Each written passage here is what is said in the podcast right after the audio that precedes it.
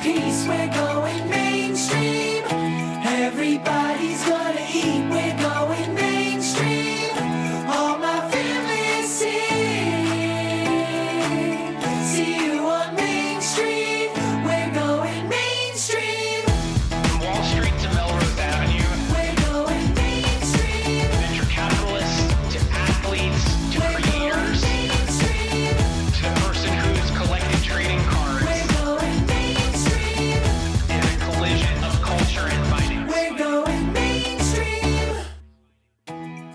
Welcome back to the Alt Goes Mainstream podcast. On today's show, we have a private equity expert who is as thoughtful and sharp as they come. Graham Elton is the chairman of Bain & Company's EMEA private equity practice, where he's helped many of the largest PE and alts firms navigate a growing market and build successful businesses. He's also spearheaded the industry standard in reports, the Bain Private Equity Practice Report, which is read by many across the industry. Many of the world's largest GPs often turn to Graham for advice on their business due to his background as an operator, investor, and strategic consultant. He previously ran multiple media businesses. He was the CEO at Miller Freeman UK, was an MD at the Financial Times Business, a strategy director at Pearson, and a partner at Evolution Global Partners. He serves on a number of boards, including Lane, Clark and Peacock, Pageant Media, Capital Economics, SLR Consulting, Now Teach, and the National Youth Center. He was awarded an MBE for his services to the economy in the Queen's 2020 Birthday Honors List. Graham and I had a fascinating conversation about the evolution of private equity and what the growth of the industry has meant for GPs and LPs alike. We discussed the business of private equity and how funds have evolved into platforms, how the growing size of private equity has paved the way for the opening up of the retail channel for fundraising, and what the future of private equity looks like. Thanks, Graham, for coming on the Alt Goes Mainstream podcast to share your wisdom. We hope you enjoy.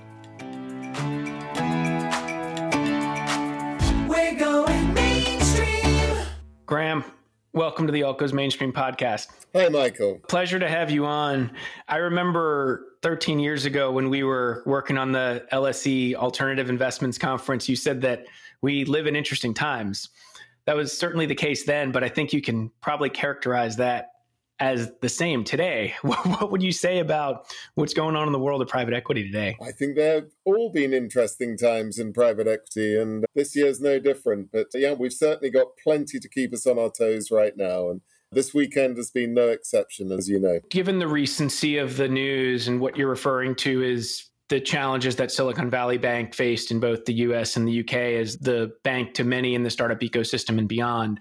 Tell me what's on your mind as somebody who's in the private equity industry working with a lot of GPs and LPs in this space. On my mind right now is relief that the uh, the storm passed without anything particularly catastrophic happening. But I think what it's done for people is remind them to take care on all matters to do with governance, leverage, banking, and a lot of good housekeeping things that most people pay attention to most of the time. But probably too many people had their banking rather too consolidated. So I think there have been a lot of people looking at that, whether or not they've been caught up with what's going on with uh, SVB, actually looking at their banking arrangements and deciding whether there's a risk there that needs to be addressed. Yeah, it's a really interesting point that you bring up is the operational side of private equity in terms of both on the fund side, because funds bank with banks like Silicon Valley Bank or have in the past, and then obviously could their companies do as well in some cases. How do you think the operational side of private equity has changed and matured as the industry has changed? I think it's gone through a, a huge amount of development and is a much more mature industry now, clearly, with a lot of good risk management and good governance and proven operators uh, occupying roles, COO roles, and the like, having a real positive impact on what's going on. But I think episodes like what we've just been through remind us that there's still plenty that can be done, and that uh, whilst 90% of the focus might be on raising money, deploying money, building great companies and making great returns, that 10% that is spent on running an efficient and safe ship is pretty important. And maybe it needs to be a little bit more than 10% of the time. How do you think this manifests itself going forward in terms of how GPs and asset managers think about structuring their teams, as well as how LPs will evaluate funds in the future? I'm not sure it's going to have a huge impact on the way that uh, GPs are, are building their teams. I think it will certainly in the short term affect the amount of time that's being spent on some of those good operational management pieces and some refocusing on risk management. From the LP side, I think it may well become a more important piece of what they're doing when they're doing diligence of GPs uh, in assessing any exposures that they might have at the GP level. You mentioned diligence from the LP side and how they look at and evaluate managers. I think this also relates to the current state of private markets and how they're impacted by public markets and the broader macro economy. Sure, you know, investors on the private side, they obviously have to think about things like rates and rates rising, and to some extent have in the past. But now that seems to be something that's more of a focus and more important for investors in private markets to understand in terms of how things in public markets or interest rates or broader macro shifts may impact private markets and their companies. Do you think this has changed how GPs approach how they think about companies, their diligence, and just going about their investment process? And then likewise, how LPs would evaluate that? Well, you're talking more broadly about a shift in the macroeconomic environment from a benign, it's always been a low interest rate and declining interest rate environment to one where not only is the opposite true, but actually it's a lot less predictable yes, I think that that has a marked impact on the way that GPs are thinking about the sorts of businesses that they invest in and how they finance them. And clearly, what's been going on over the last nine or 10 months has been a bit of a wake up call for the private equity industry. And uh, we had everything slow down very significantly in the back half of 2022, whereas the markets really took a big pause, largely driven by the banks really stopping lending into large deals, but also broader uncertainty about what's going on in the macro environment. And that's the real enemy number one for private equity is uncertainty. Private equity can cope with higher interest rates. Private equity can cope with lower growth in the economy. But what private equity really hates is high levels of uncertainty. And we've needed to see uncertainty reduce to get people back to feeling confident about selling uh, and buying or, or positions in businesses. Now, we'll see whether the episode of the last several days has put another big dose of uncertainty back into the mix. I think we'll see what happens in the public markets and whether that infects into the private markets as well. I'm hoping that's not going to be the case and that this blows through fairly quickly and that the uh, re-establishing of some sort of confidence that we know that things aren't going to go horrible, horrible, means that the private equity industry can get on with what it does. You mentioned uncertainty. If we do live in a world going forward that is more uncertain in a number of ways, macro forces, geopolitical uncertainty, etc., how do private equity and venture managers cope with that? It clearly increases risk, which needs to be balanced in two ways. One, it means that prices on assets need to come down. And the second one is that returns probably will be impacted somewhat also. But so long as everyone is dealing with the same factors, then the market adjusts. You know, what is not arguable right now is that there's $3.7 trillion of dry powder out there that needs to find a home. And if water finds a way to run down the hill. There will be different sorts of deals done in different ways, but that money will get put to work. The rate at which it gets put to work is the question right now. And as uncertainty reduces, it will speed up. As uncertainty increases, it will slow down.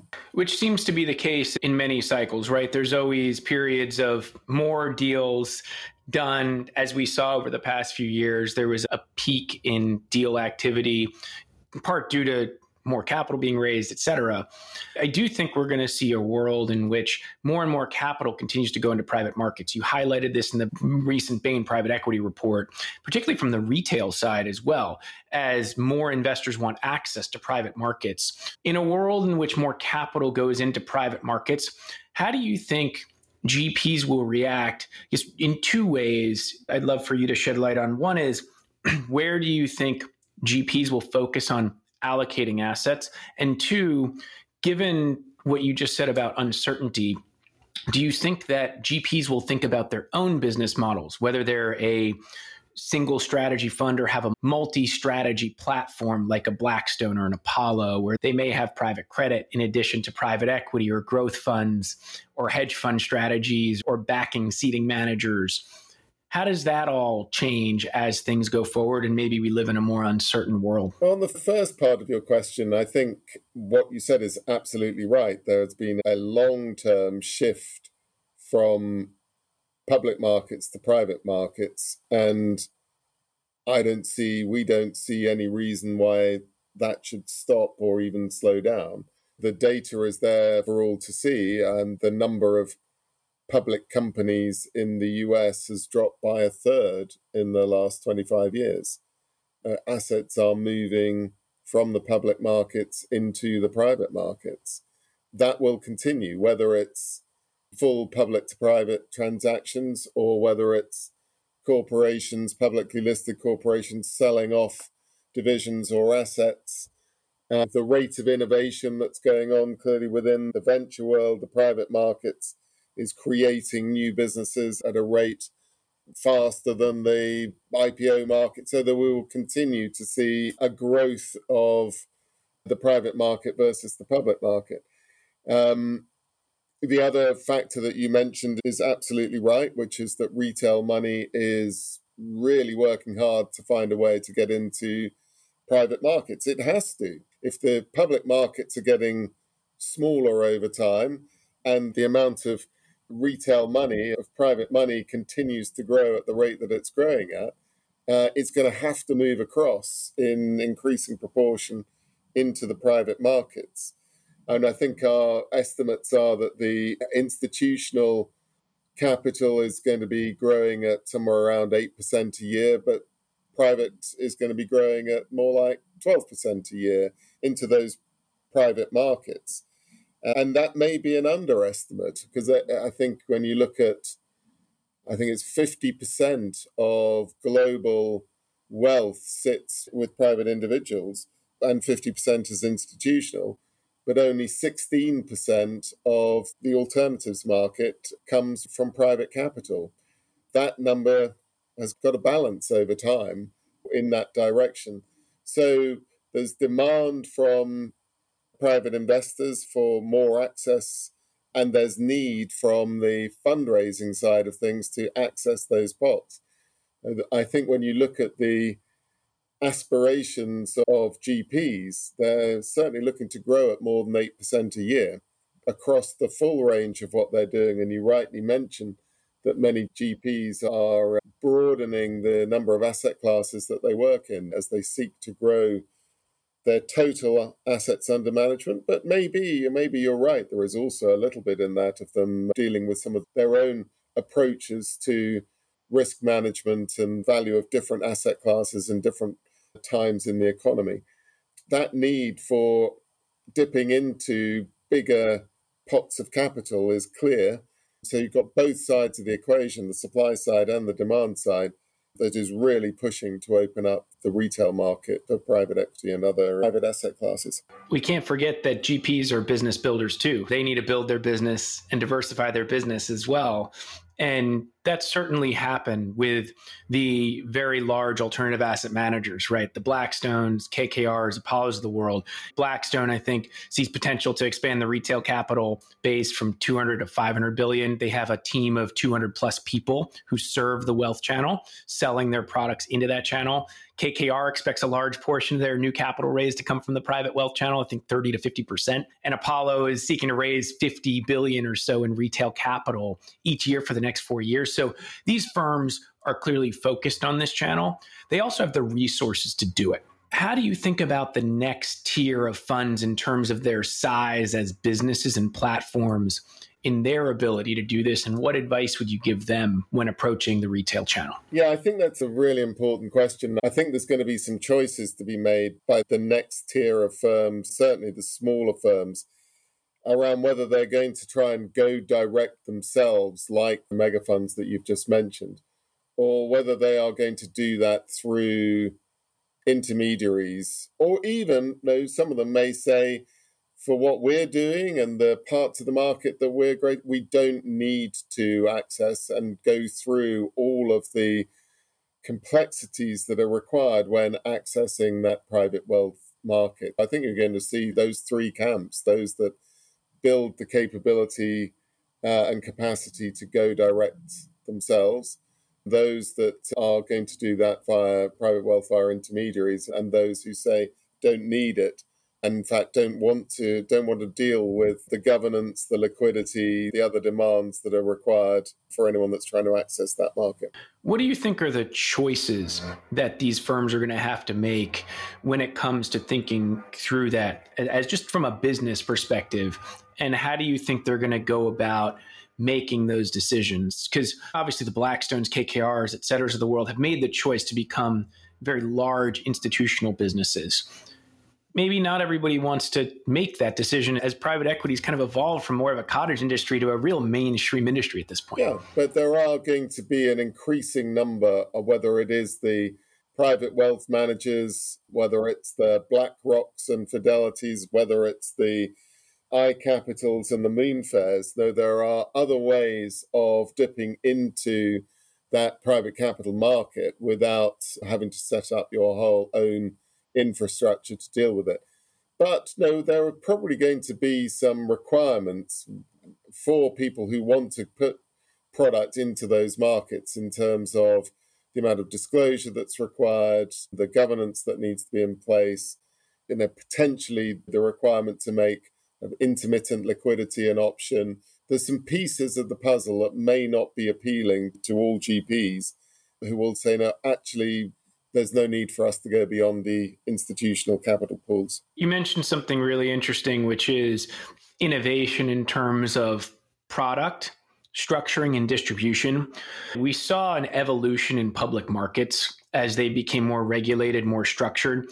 You look at things like ETFs. That's really only a 20 plus year old innovation that's happened in public markets. And that really paved the way for individual investors to access public markets in a slightly different way, their advisors to do so as well. How do you think about private markets going through a similar market structure evolution, both on the product side as well as the infrastructure side? What I mean by that is really the life cycle of an investment from pre to post investment. And does this end up becoming more like public markets as a result? Yeah, absolutely. I was going to say this when you play this all the way, the difference between the public and the private markets narrows very significantly, and particularly as the amount of regulation, disclosure, liquidity, all of those pieces that will grow within the private markets as they get more and more retail money in, then actually, you know, spot the difference between that uh, and the public markets will, will become the question. But I think that there's going to be several chapters of this and several options along the way. And at the moment, you, know, you can go quite a long way without having to change your product, dip it, tapping into the retail market. So, you know, mentioned already the likes of iCapital and Moonfare. That is your existing product selling through a retail distribution channel. And those channels will grow. And so that is a way of doing this without having to change the game hugely. It's a limited part of the retail market that you can access through that.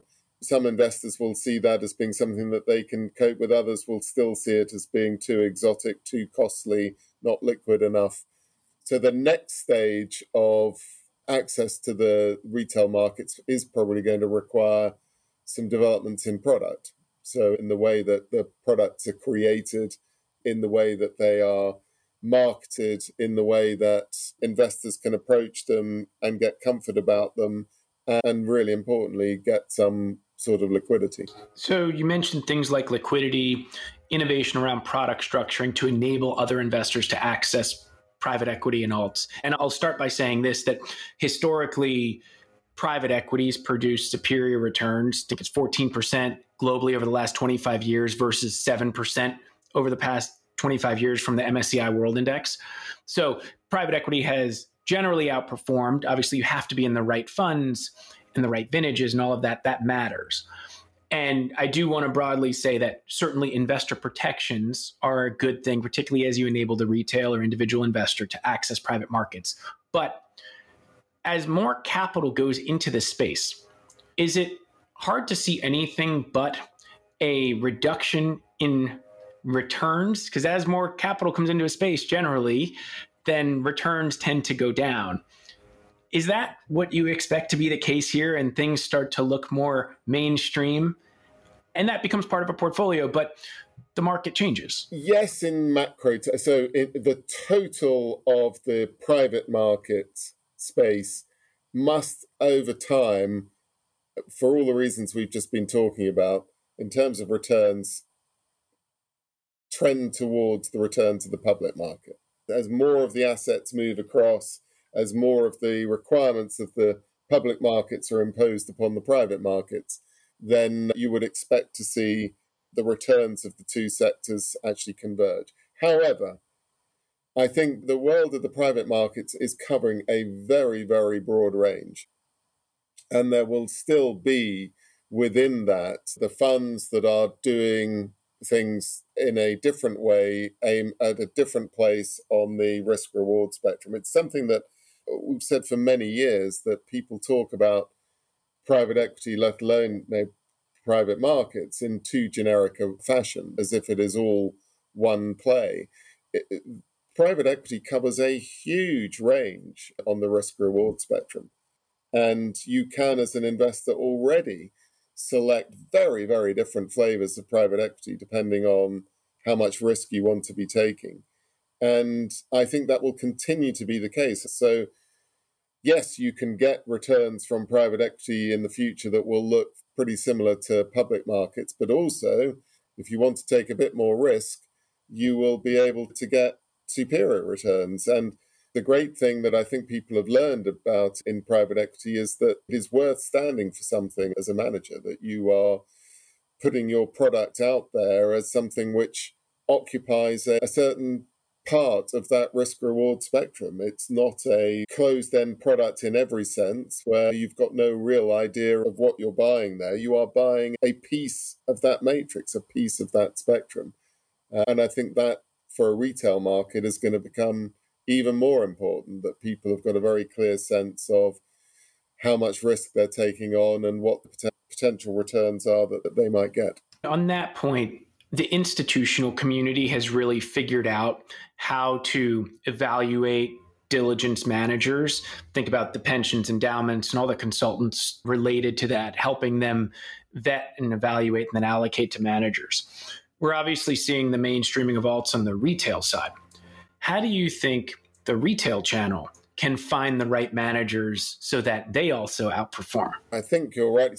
There are very good consultants, advisors in the space advising institutional capital on investing in the alt space, making some of that available to retail investors is going to be an interesting set of developments. And then certainly there's going to be a growing market for that, but a growing requirement for it as well, not just on a investors knowing that they want to need it, but I think also regulators saying that it has to be supplied. You have to put on the products clear labeling around what you're getting and the risks that you're taking. So the requirements for that sort of diligence, that sort of advice, that sort of uh, analysis is only going to grow. Do you think the same companies fill those roles, or do you think this is an opportunity for a whole new set of businesses to be built to serve the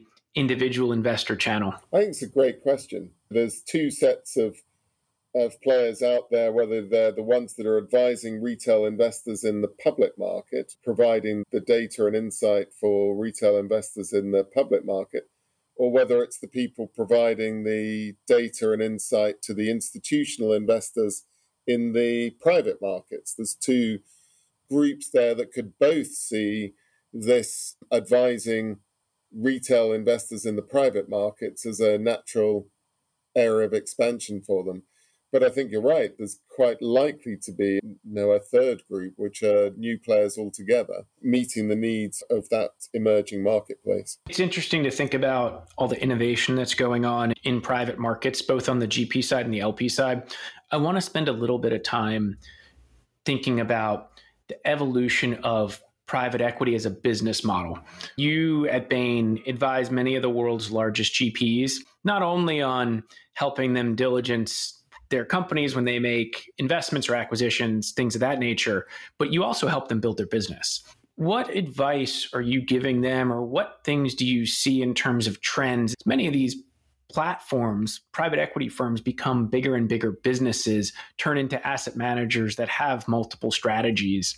How do you think about the evolution of the private equity industry from that perspective, both from a business building perspective and also maybe from a investment perspective as you see GP stakes firms like Dyals and Hunter Points, et cetera, come into this space and provide a different way for people to access private equity? Yeah, that's a huge question, Michael. And the problem is there isn't a single answer to it because the one thing that we have learned over many years is there is no single answer to what fund and firm strategy should be. There are two forces at work, though, that I think are, are forces that everyone is subject to. One is the growth imperative. Everyone out there in the investment business needs to grow, and they need to grow for two or three reasons. They need to grow because they need to provide opportunities for talent. They won't get to employ, engage, retain top talent if they can't give great growth opportunities. The second is you need to be growing to demonstrate to the market that things are happening in your place to bring deals for people in the advisory space to see you as an active shop. And then for those that are publicly listed, they need to get growth for all of the normal reasons to keep their share prices ticking upwards. The growth imperative really is one which no one can avoid. The second one that has probably become more important over time is the differentiation imperative. The need to stand out for something, to really excel at something both at the firm level and very importantly at the fund level. That now has become a driving force for many firms, many funds in what they're doing w- with their own developments is to pick those two or three things that they're going to stand out from the crowd on. And unsurprisingly, though we think that those two things, the differentiation imperative and the growth imperative, go somewhat hand in hand. For all but the very biggest players, if you're really going to grow, you're going to have to differentiate. So that brings up an interesting question to unpack, which is the bigger firms as they grow probably have to grow both in terms of size and scale. So they have to raise more dollars for the funds that they have. They're going to get bigger. They're going to compete with other larger players. They also most likely have to expand horizontally and offer different types of fund strategies so that they can support a growing platform. And also, as business builders, grow their asset base. That all makes sense. Now, how do you differentiate when you evolve into that type of business? Uh, there's a small group, they're the known group, KKRs, Blackstones, Apollos, Carlyles, who have now become diversified large financial institutions where actually they are putting to work the, all of those benefits of scale. And we were talking before about great innovations into the retail space. The scale players can afford to lead those. Uh, there are advantages of scale that maybe weren't anticipated 10 or 15 years ago, no, but they're showing through now. I think the game is slightly different for those mega firms, the ones that have really become able to think that way. For the next tier and everyone else there on down, it is a question of standing out from the pack, from the large number of other options that the investors have to stand for something and not just say it, but do it and deliver the results from doing it well, whether that's being really strong in a certain number of sectors, a certain number of geographies, a certain investment type, whether it's a talent driven model, whether it's a financial structuring driven model. there are different ways to really stand out from the crowd, and different firms are, are putting the emphasis on different areas. On that point, do you think that that differentiation will draw the attention of some of the larger firms and then we'll see consolidation where those larger firms will want to have differentiation and just like banking went through consolidation over the past 20 30 years where now you see in the US particularly small number of very large banks that acquired a number of smaller players and maybe different areas of specialization will we see the same happen in private equity For sure. And it is happening. I think you're absolutely right. You see it in so many sectors of the economy that the very large players see great businesses in particular niches of the market and particular segments of the market and add them onto their platform. They buy because they know they can achieve greater distribution for them. They can potentially grow the investments into them quicker. They can access more deals for them from that larger platform. So, yes, I think that certainly we will see more M&A activity in this space and the uh, publicly listed funds clearly have the ammunition to do that in a way that some of those that aren't yet listed will find it more difficult to do. So we'll see the big continue to get bigger.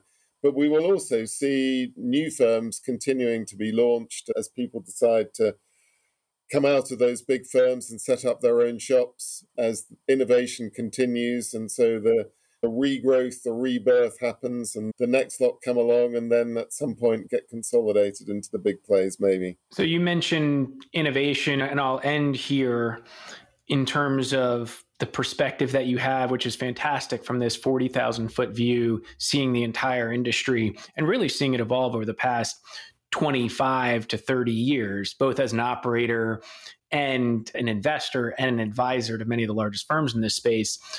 What excites you most about the future of private markets? That's a good question. I think the excitement will continue because there is so much more room for growth for the reasons that we've been talking about.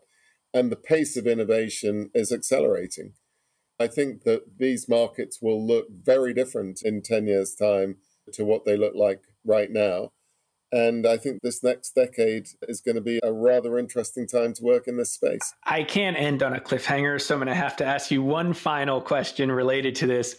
If you paint a picture for us of what you think private markets look like in 10 years, let's hear Graham, the artist's view of the world. I will, will say that it's going to be a multicolored tapestry. And back to what I was saying before, there isn't going to just be one flavor of this, there's going to be multiple and so it's going to be multicolored and multifaceted, and it's going to be moving fast if you're going to have a tapestry that moves fast. I think there's now generative art from the crypto world. So with NFTs. So yes, I think we can have uh, fast moving, multicolored art. Let's see how valuable it actually is. But yes, I totally agree. I think the private equity space, like you say, a lot of excitement and it's growing and will continue to grow in so many different ways and shapes and sizes it should be fun to watch. So thanks so much, Graham, for coming on the Alt Goes Mainstream podcast to share your perspective on the front row seat that you've had over the last 25 plus years. So pleasure to have you on. Many thanks, Michael. Great to see you, and thanks for having me on. Likewise. Thanks for listening to this episode of Alt Goes Mainstream. I hope you enjoyed it. You can find more episodes of the podcast at any of your favorite podcast sites, and you can read more about alts at my Substack, altgoesmainstream.substack.com, and follow me on Twitter at, at Michael Sidgmore and at GoesAlt. Thanks a lot and have a great day.